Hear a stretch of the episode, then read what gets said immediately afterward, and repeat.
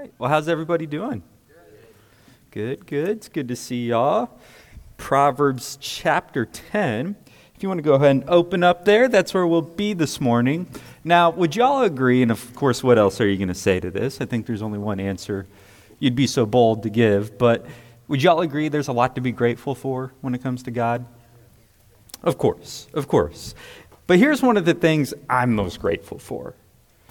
I'm most grateful for, and when you think about what the Word of God is, it's God showing us how we're supposed to live. And that's really a remarkable thing.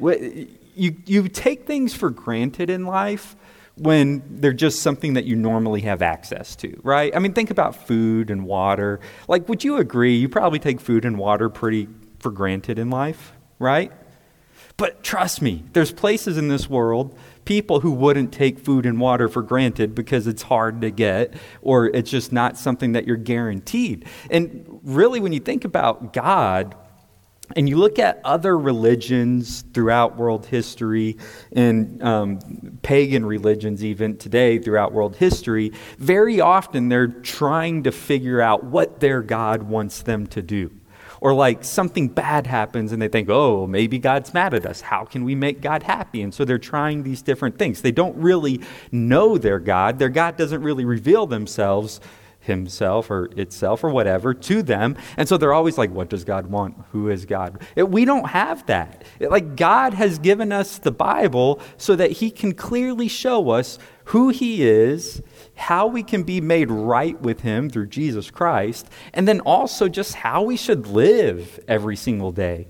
And because it's something that we always have access to, I think we take it for granted and we don't um, treasure the Bible for what it is. Like, first of all, just from an eternal perspective, the gospel is very clear throughout the Bible. We are all sinners, every one of us. We all make ourselves enemies of God, but through Jesus Christ, He's given us a path to reconciliation through faith in Christ that He died for our sins on the cross so that we can be reconciled to Him. We can have fellowship with God. While the rest of the pagan religions throughout human history are trying to figure out okay, maybe we sacrifice this or maybe we do this. How can we appease an angry God? We don't have to run around, run around doing that because God tells us very clearly. But it's not just from an eternal perspective, it's also just from a day to day life perspective. God tells us how He wants us to live in our day to day lives. He tells us who we are, like He tells us about ourselves. He tells us who He is. He tells us how we should act in certain situations. And I know it's probably a pretty obvious answer, but when you think of wisdom for the day to day life, what's the first place in the Bible that your mind thinks of? Proverbs. Proverbs is the place we go when we talk about day to day wisdom. Now, it's something that the adults have been studying. Um, and so, Mr. Scarborough, he taught week one of their Proverbs study, and then Dr. Morris taught week two. And this is sort of the third lesson from that series that the adults have been going through with Proverbs. And the theme of Proverbs is wisdom for the details of life wisdom for the details of life. And a key thing to realize is if you're a follower of Jesus Christ, you have been called to live wisely. You have been called to live wisely. And there's two reasons for this. One reason, I'm trying to think of what order. I'll give you the most important reason first. The most important reason is because it glorifies God. Like, that's always the most important reason. It glorifies God um, when you live wisely. Foolish living does not bring glory to God. It does not glorify God in this world. A second reason that God, if you're a follower of Christ, God wants you to live wisely is because it is for your own good. It is for your own good, and God loves you. Like God wants you, I think we forget this all the time. God does care about your well being, God does want you to enjoy life. I think we forget that. But, like, I mean, Paul told, geez, I get Timothy and Thessalonians mixed up all the time because of the similar letters in the name. I think it's Timothy, though. He tells Timothy, like, hey, those who are rich in this world, tell them not to be boastful about their riches or to fix their hope on their riches. Instead, fix their hope on God who richly supplies us with all things to enjoy. Like Paul wrote that to Timothy or the Thessalonians. Um, but it's, it's throughout. Like God does want us to have joyful lives, peaceful lives, healthy, good lives. And it's through wise living that we have that. Foolish, sinful living, it just brings destruction. You want a lot of destruction in your life? You want a lot of hurt and harm in your life? Live like a fool. Sin brings destruction. Sin brings destruction from the eternal perspective if you don't repent, but even from a day to day life perspective. You ignore the wisdom that God gives on how to live, you're just going to expect trouble. And God loves you too much for that. That's why He makes it clear to us here's how I want you to live. In, in studying with the adults, Mr. Scarborough taught week one, and he taught the foundational principle that it starts with the gospel. Like the fear of the Lord is the beginning of wisdom. Fear of the Lord, that's just obedience to God. The fear of the Lord is the beginning of wisdom, and it starts with the gospel. If you don't know Christ, then you're missing the biggest piece of wisdom there is, right? Like I think it's Colossians 2:23 says or no, 3:2. I'm sorry guys. I I found out at like 6 a.m. so my notes aren't all there. Um, but where in Colossians it says in Christ, I think it's Colossians 3:2 or 2:3. In Christ are hidden all the treasures of wisdom and knowledge. So it starts with knowing Jesus Christ. It starts with the gospel. But Dr. Morris talked about in week two, that faith, that trust in Christ carries over just to day to day life, right? Like, how often does the world call the wisdom of God crazy and foolish? Pretty often, right? Like, the world's going to look at God's wisdom and God's standards pretty often and say, that's foolishness. So, who are you going to trust? You going to trust God? Or are you going to trust the wisdom of the world? But sometimes, won't even your own thoughts tell you that, hey, I know God says to do this, but my own thoughts say to do this? Does that happen to y'all sometimes? Temptation, right? Like you're tempted to not live how God called you to live. Your own thoughts can sometimes cause you to question God, and that's just Proverbs 3, 5, and 6. Lean not on your own understanding, but in all your ways acknowledge Him. Are you going to trust God in how He says to live your life? So, Proverbs 1 through 9 the, are really kind of um, foundational principle chapters on wisdom, right? Chapter 10, which is the passage I was given, is where there's a bit of a shift. There's a bit of a shift from these foundational principles to Proverbs chapter 10. We just start to get a collection of wisdom sayings from Solomon. King Solomon. In 1 Kings 3, Solomon's taken over the kingdom from David, his father. And could you imagine that being pretty intimidating for God to be like, okay, hey, here's my nation and my people. You're in charge now. That'd probably freak you out, right? And so Solomon's pretty freaked out by that heavy level of responsibility. And God shows up one night and says, All right, Solomon, you're in charge of this kingdom now. What do you want? And Solomon says, Give me wisdom. Like, give me wisdom to know how to do this. And that answer pleased God. God said, Hey, I'm, I'm very pleased. You didn't ask for something selfish, like a long, healthy life. You didn't ask for something selfish and evil, like, Hey, revenge on all my enemies. You asked for wisdom. That pleased God, and God said, You want wisdom? I'm going to give you wisdom. And so, Solomon, next to Jesus Christ, the wisest human that ever lived, so when we look at Proverbs, we're looking at a collection of his sayings. So when you read Proverbs chapter 10, Chris Teagle's like, hey, Brandon, teach Proverbs chapter 10. There's no like organization to it. There's no pattern to it. There's no structure to it. It is really just a collection of wise sayings from Solomon.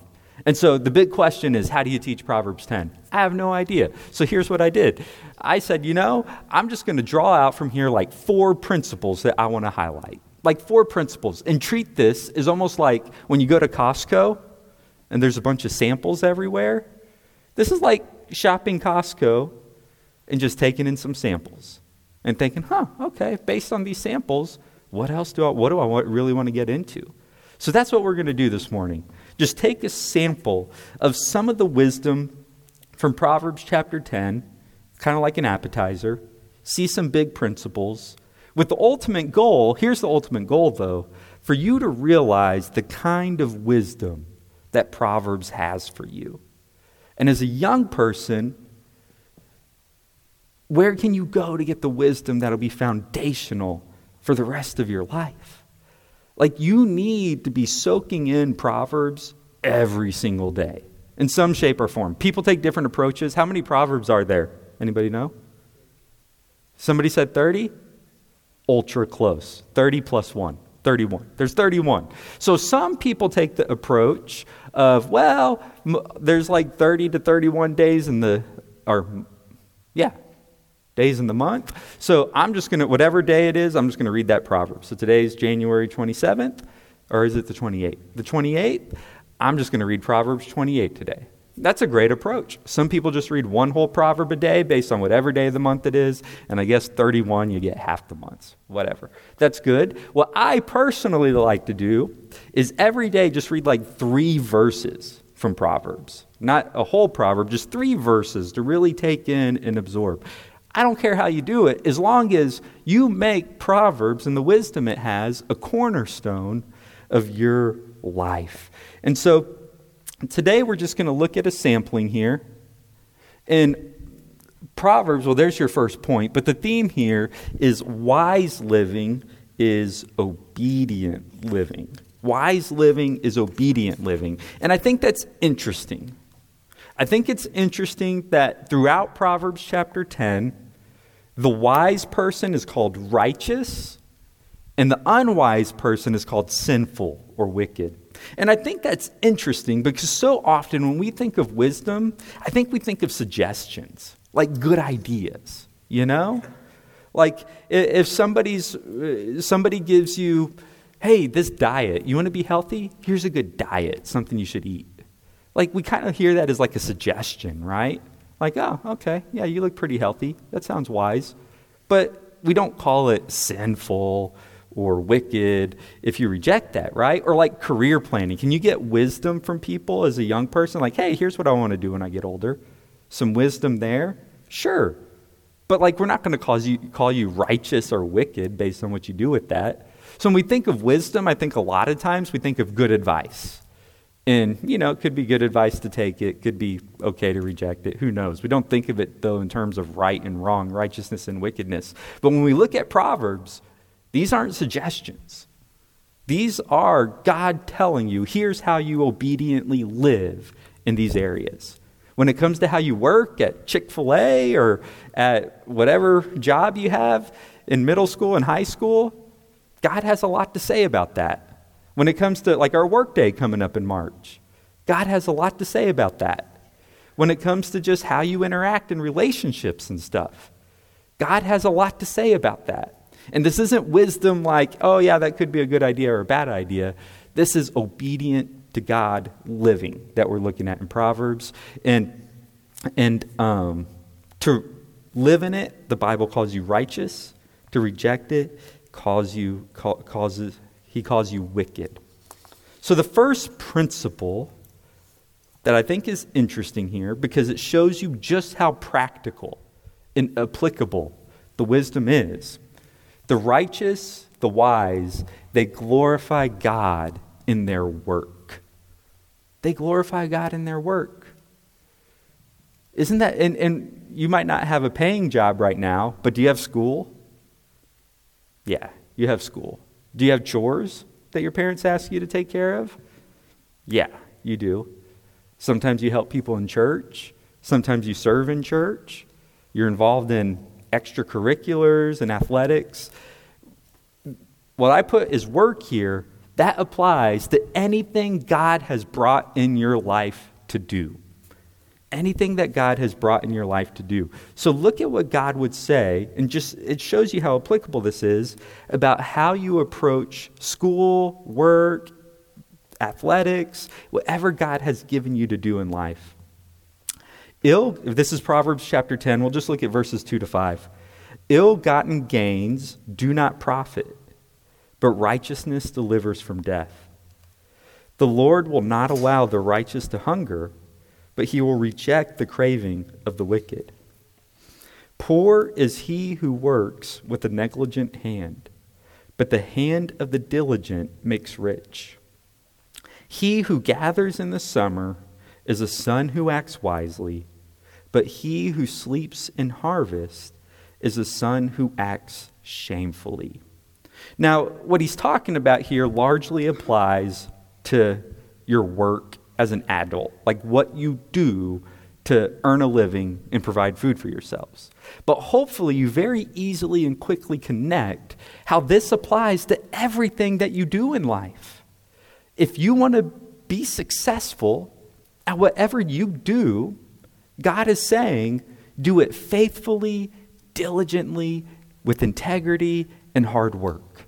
You want to prosper in school? Work hard, diligently, and faithfully. Don't cheat. Don't cheat. Don't be negligent. You want to be bad at whatever you do?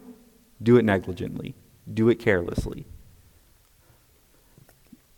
The Bible shows us here, and this applies to everything in life, but it, he is speaking mostly about career type stuff. But it, it shows that security, well being, the life of righteousness brings that about through faithful, diligent, hard work. Now, you might stop and say, wait a second, I thought God provided everything for us. You know? I thought God said, hey, I'm going to provide for you the food you need, I'm going to provide for you the success you need. And yes, you are correct.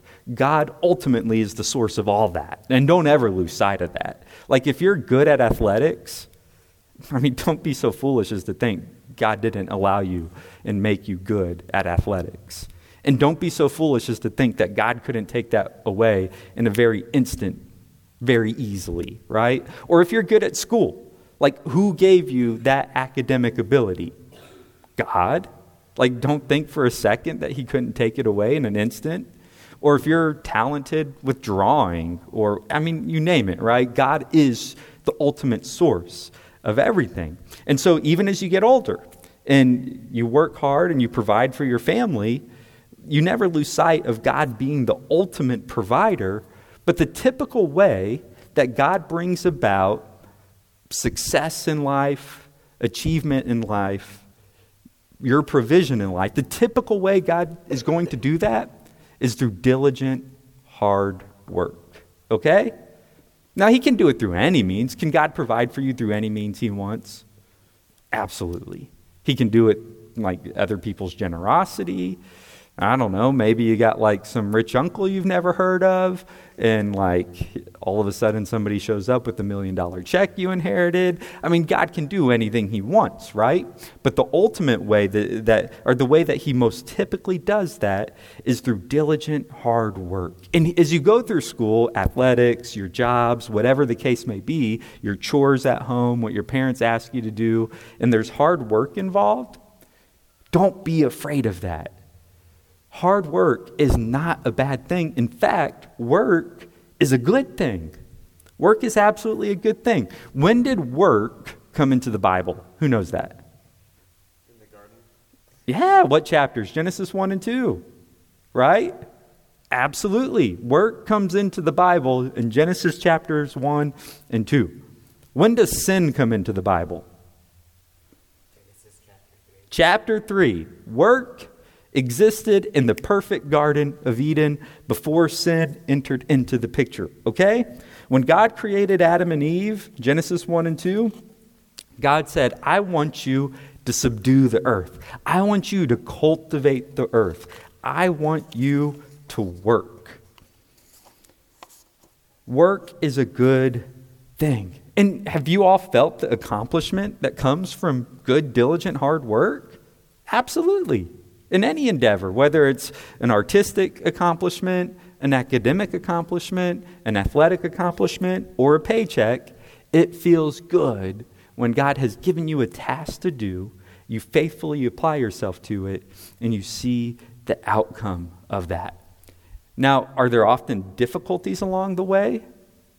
Yeah, for sure. Work often does get difficult and laboring and strenuous, that's where Genesis chapter 3 comes in. There, we live in a sinful, fallen world, and so very often work is not going to go the way you want it to go. And work is going to be difficult. Um, Genesis chapter 3, sin comes in. God had already told Adam, like, hey, I want you to cultivate the earth and build this up and, and live off of it through hard work. And then because of their sin, Genesis chapter 3 said that God curses the ground. And from that point forward, by Adam's, like, the work that Adam would do would become strenuous and burdensome and toilsome. The work part is still good, but sin, just like everything, pollutes our work. But we, we have to see work is a good thing. God is a worker, right? God creates, God sustains. When you, by being made in the image of God and being an imitator of God, one of the ways, many ways you do that, but one of the ways is through hard work. I'm going to give you a few passages here. We won't go to them right now, but you can write them down and go read them. Ephesians chapter 6. I think you've probably had Ephesians 6 1 quoted at you a few times by your parents. Children, obey your parents. That's 6 1. You've probably heard that. But go a few verses down from there, and it talks about hey, like slaves, be obedient to your masters. Work for them, not just for them, but for the purpose of honoring your Father. Philippians chapter 2, verses 14 and 15 says, uh, Do everything without grumbling or disputing. Like, don't be a complainer, don't be a whiner, apply yourself to hard work.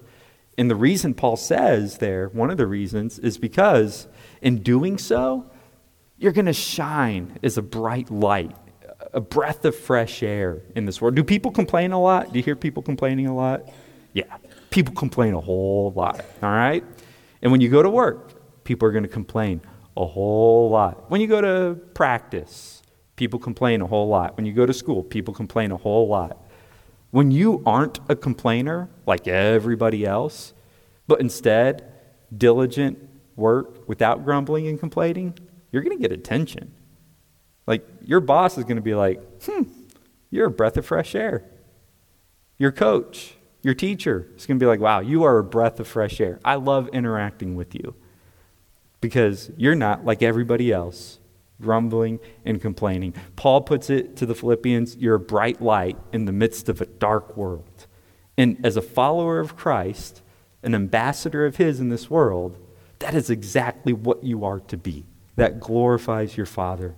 Colossians 3.23 also just says, um, do your work with all diligence because it glorifies God. God cares very much about how you work.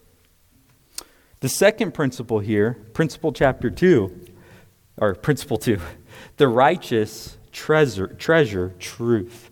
The righteous, righteous treasure truth. Let's read verses 8 to 10 and then verse 14. It says, The wise of heart will receive commands but a babbling fool will be ruined. He who walks in integrity walks securely, but he who perverts his way will be found out. He who winks the eye causes trouble, and a babbling fool will be ruined. And then in verse 14, wise men store up knowledge, but with the mouth of the foolish, ruin is at hand. Uh, you look at verse 8, there's a contrast here. The wise in heart will receive commands, but the babbling fool will be ruined. Um, he's given a contrast here between one person who is wise and wants to hear commands. They want truth, they treasure truth. On the other hand, you got the babbling fool, like somebody who just can't get over themselves they're very interested in themselves. You know, people who are very interested in themselves, they find themselves fascinating. And they can't get enough out of themselves to hear anything anybody else has to say. So they talk all the time. You can't get any words with them because all they do is talk. They're babbling fools. Eh, the wise in heart receive commands. The wise, the righteous, they want to know what does God say? Questions arise in life, issues arise in life, things arise. their first initial reaction is, What does God say about this? A circumstance comes up they have to deal with. How does God want me to handle this circumstance? What does God say? They look for wise counsel from others. That's a big part of Proverbs. Seek wisdom. Proverbs 11:14, where there is no guidance, the people fall. But in abundance of counselors, there's victory. What do you do with that as a young person? Look for wise people to take advice from. Get to know people who are older than you, who are at further stages in life, and you're like, you look at them and you think, okay, here's somebody when they're, they're 30 years old. When I'm 30 years old, I'd like to be like that person. Learn from them, talk to them, get their wisdom. Even if it's just 10 years old, you know what I'm saying? Just find people who are further along in life that can share wisdom with you. And the ultimate aim here is not just to get wisdom from another person. You know, it's like not like, oh, I want to know what this, I, want to, I want to hear this person's view. No, the aim is for them to help you just see more clearly what God says. Verse 14 wise men store up knowledge. God's word is the foundational truth that all knowledge is built from. Now, does that mean that we never look for any information outside the Bible. Like, is it good to learn math? For sure. Is it good to learn history, science, astronomy, anatomy and physiology, chemistry? Oh, it's good. It's good to know something. You don't want to be dumb, right? Like, being dumb is never a good thing, all right? Knowledge is a good thing. Like, pursue knowledge. But guess what? God's truth is the foundation that we build all that other knowledge on. So, like when you go to study chemistry, and you should, or when you go to study music or math or whatever, you should. But you look at it through the lens of God's truth, remembering back to Colossians 2 3 or 3 2, um, in Christ are hidden all the treasures of wisdom and knowledge the wise, you're, if you're wise, you're going to want knowledge from others, even when it's uncomfortable. Do people sometimes have to tell you uncomfortable truths? Sure. Your parents often have to give you truth that's not comfortable for you to hear. Good friends are often going to have to tell you stuff that's not comfortable for you to hear. Proverbs 9, 8 to 9 talks about how wise people will respond to this. Reprove a wise man and he will love you. Give instruction to a wise man, and he will be still wiser. How do you respond when people tell you something that you don't want to hear? And they're doing it out of love. They're doing it out of love. How do you respond? Are you humble enough to hear that and think, you know, I don't like hearing that I'm rude. I don't like hearing that I'm arrogant. I don't like hearing that I'm conceited but they're right. I should change, right? Like, how do you respond when people lovingly correct you and point out your flaws? If you accept it, repent, and change, the Bible will call you wise. If you reject it and say, eh, forget them, they're jerks, the Bible would call you a fool. And here's what happens when you reject instruction, when you reject wisdom, it brings ruin. Look, look at verse 8. A babbling fool will be ruined. Verse 14, the second half. The mouth of the foolish, for the mouth of the foolish, ruin is at hand. Look, you can't just reject the wisdom of God and live in immunity. God's telling you these things because there is serious consequence to rejecting them. There's temporal consequences. Well, let's start with the eternal, right? Are there eternal consequences if you continue in rejection of God? Absolutely. Because if you continue in rejection of God's truth, ultimately you're going to be rejecting the gospel, which is your only opportunity for salvation. So, re- continual rejection of God's truth has eternal consequences in the damnation of your soul. But even in the temporal sense, in your day to day lives. You reject the wisdom of God to your own peril. What Proverbs makes so clear to us, and this isn't just Proverbs, it spills over into all the Bible, is that to reject the wisdom of God is to reject your own well being. Both 8 and 14 tell us that the future of someone who rejects God's wisdom is ruin. And think about it, it makes sense, right? Like, what's an area of life that's important to you? Just throw one at me, I don't care. Any area of life that's important to you as a young person. Friends. Absolutely. Friends are important. God created us as relational beings. Now, does God, who created friendship in relationships? God. You think God knows something about how relationships should work? Uh, God knows something, right? God knows how his creation works. And so, do you think it'd be wise to listen to what God has to say about friendships? For sure. And does he say a lot about relationships and friendships? Man, he says a whole lot. We'll even see some of it here in a minute. God says a lot about. So here you have, like, okay, let's say your car was broken and, like, it, it, it's just, you can't figure out what's wrong with it. And we've got an engineer from Toyota here who designed the toy. Not, I'm not pointing at him, I'm pointing at an imaginary person here. Design the Toyota Tundra that you're driving. They know it in and out. They're the creator of that Toyota Tundra. Avery's right here as well. She'll give her opinion.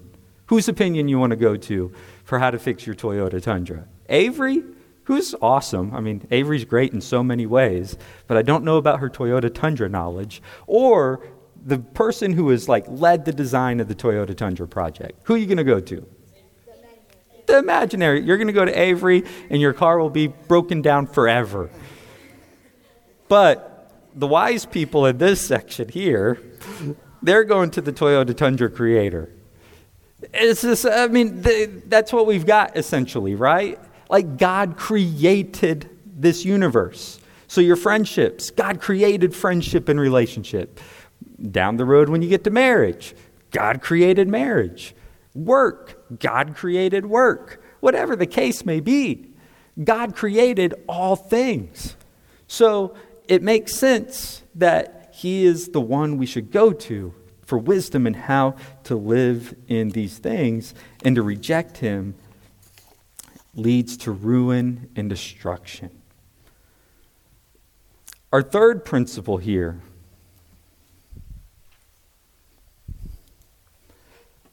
the righteous have a secure path. And I think you can probably garner a lot of this or come to this conclusion from what we've already talked about. Do you want a life of well being that's not full of destruction and turmoil and trouble? Follow God's wisdom. The righteous, righteous, righteousness is the path to security and well being. Look at the verses we read, just the verse 9 that we read. He who walks in integrity walks securely, but he who perverts his ways will be found out. So we talked last principle about just the righteous valuing truth, valuing God's commands. What we see here in verse 9 is not only like they're not just hearing God's commands and taking it in, but they're putting it into practice. It's a life of integrity, it's a life of putting God's truth and principles into practice.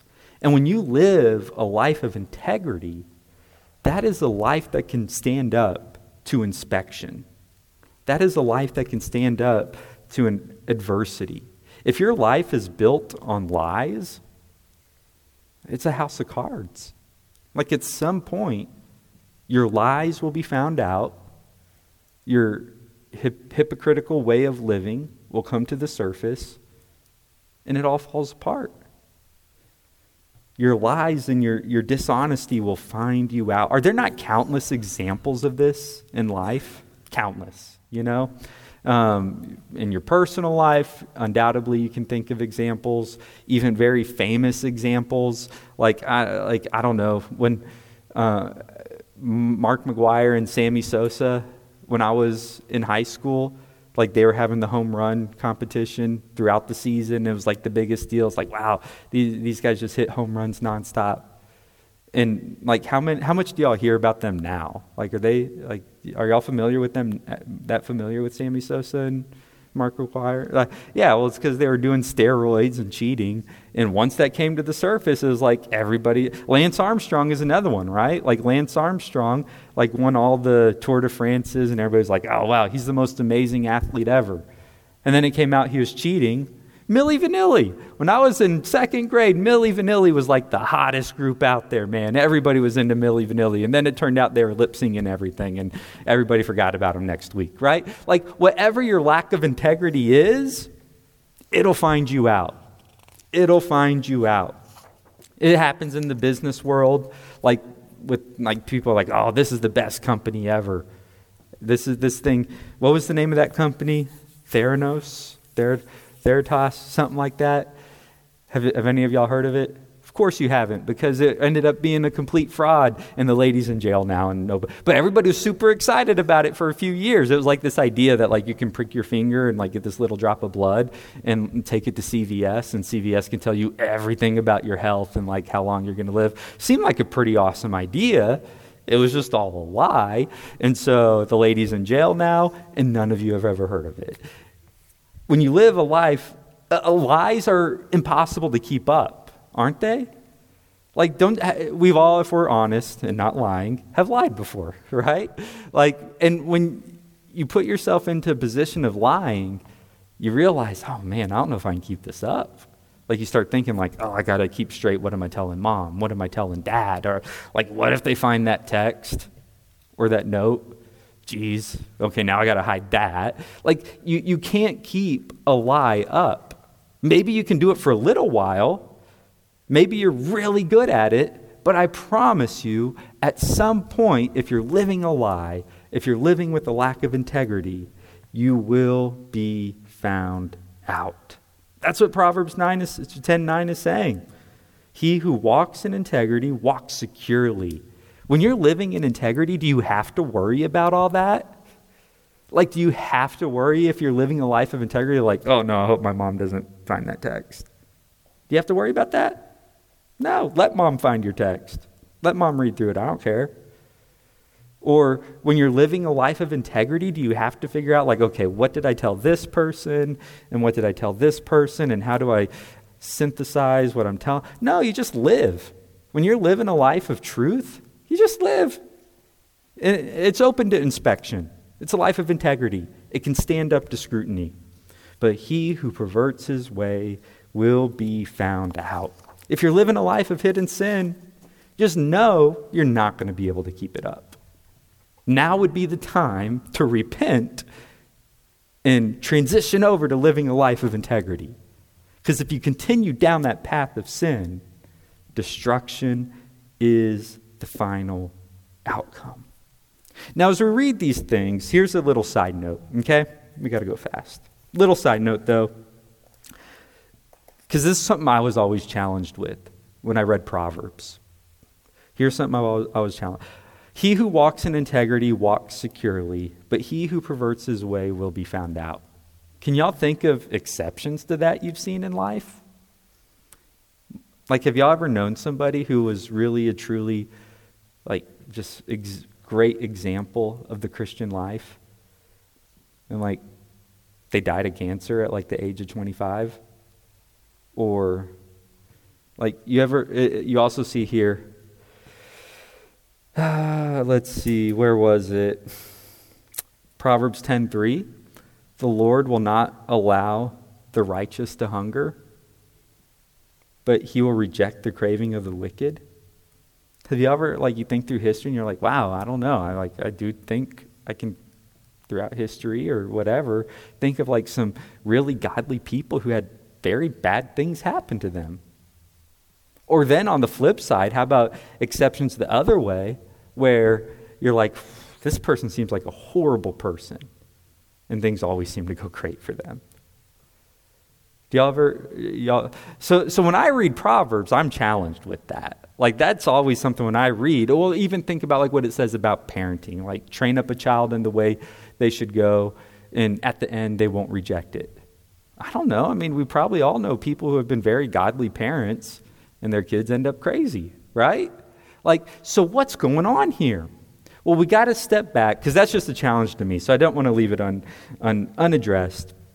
We've got to step back here and think what are the Proverbs? Well, the Proverbs are what they call aphorisms, okay? But essentially just observations of general truths of life. It's God saying, hey, generally speaking, this is how I've created this world to operate. But these aren't laws. Like these aren't these aren't like the gospel. The gospel laws of which I hate to even put it that way. But like the gospel is like here is exactly this path to salvation that God has laid out. These aren't like the like laws of gravity, but these are instead general principles to life, which in God's providence sometimes he makes exceptions to the way that life generally operates, right? Like there are times, think about Job. Job is a great example for us where Job lived a life of integrity. Job did all these things that Proverbs would tell us to do. Yet, in God's providence, he made a choice to allow some really difficult things to come into the life of Job. Jesus Christ is the greatest example perfectly righteous, the only perfectly righteous human ever, yet God allowed something pretty horrible to come into the life of Christ. He was crucified, murdered on the cross for our salvation. So when we read Proverbs, we're not reading like guarantees of this is exactly how life will work out for you if you do these things. It's not a mathematical formula. God has instead given us general principles of wisdom to live by. And so, what about exceptions? Like, how should we handle exceptions then? I, well, the first thing I would say is let's just be honest that God does allow exceptions, right? In God's providence, bad things happen. But here's what else I would say. Second to that is God is perfectly wise, He is perfectly loving. And you can 100% trust that.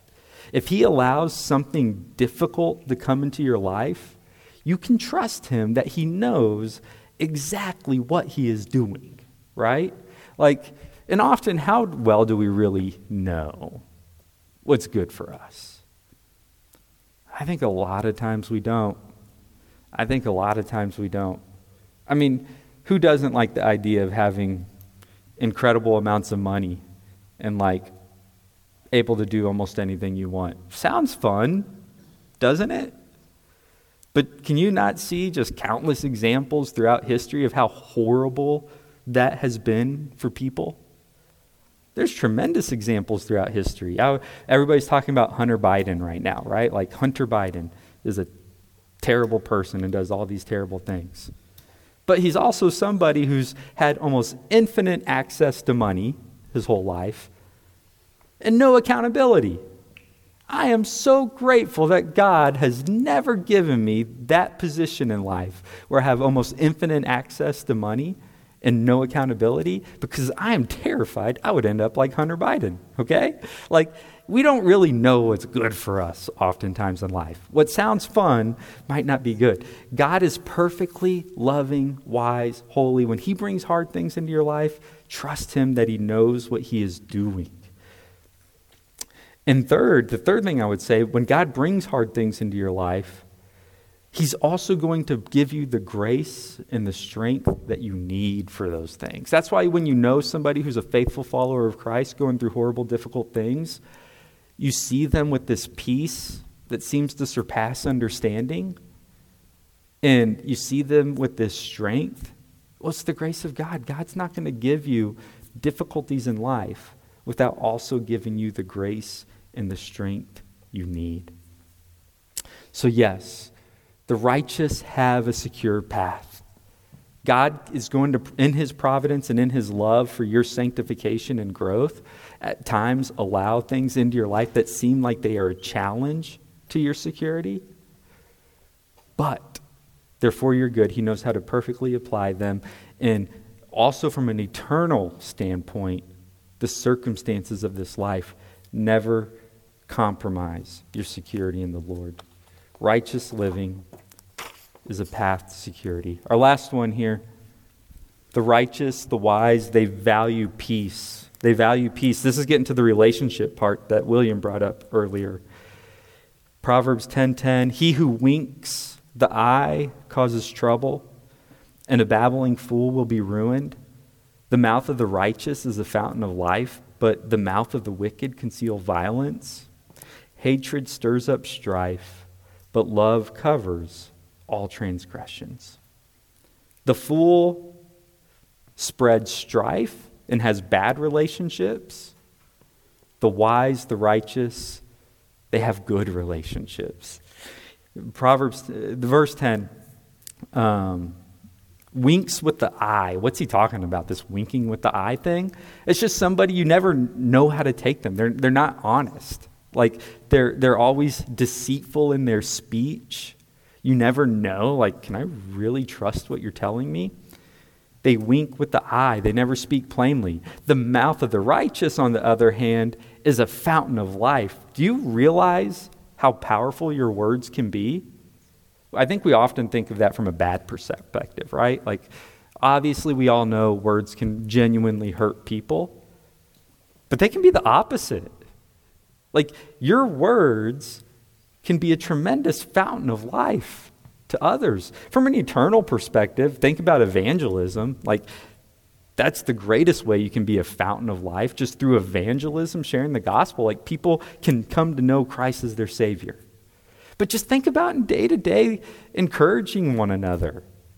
Like, life is hard, school's hard, relationships are hard, parents can be hard everything in life can be challenging from time to time. Like, if we're all honest, we all hurt often, if we're honest. Like, we don't act like it. We're always going to act like we're cool, we're put together, like everything's great.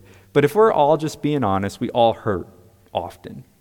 And we all are struggling with things often. So when you see each other, just know the person you see in here, and then talk, you're talking to them, that they're struggling with something.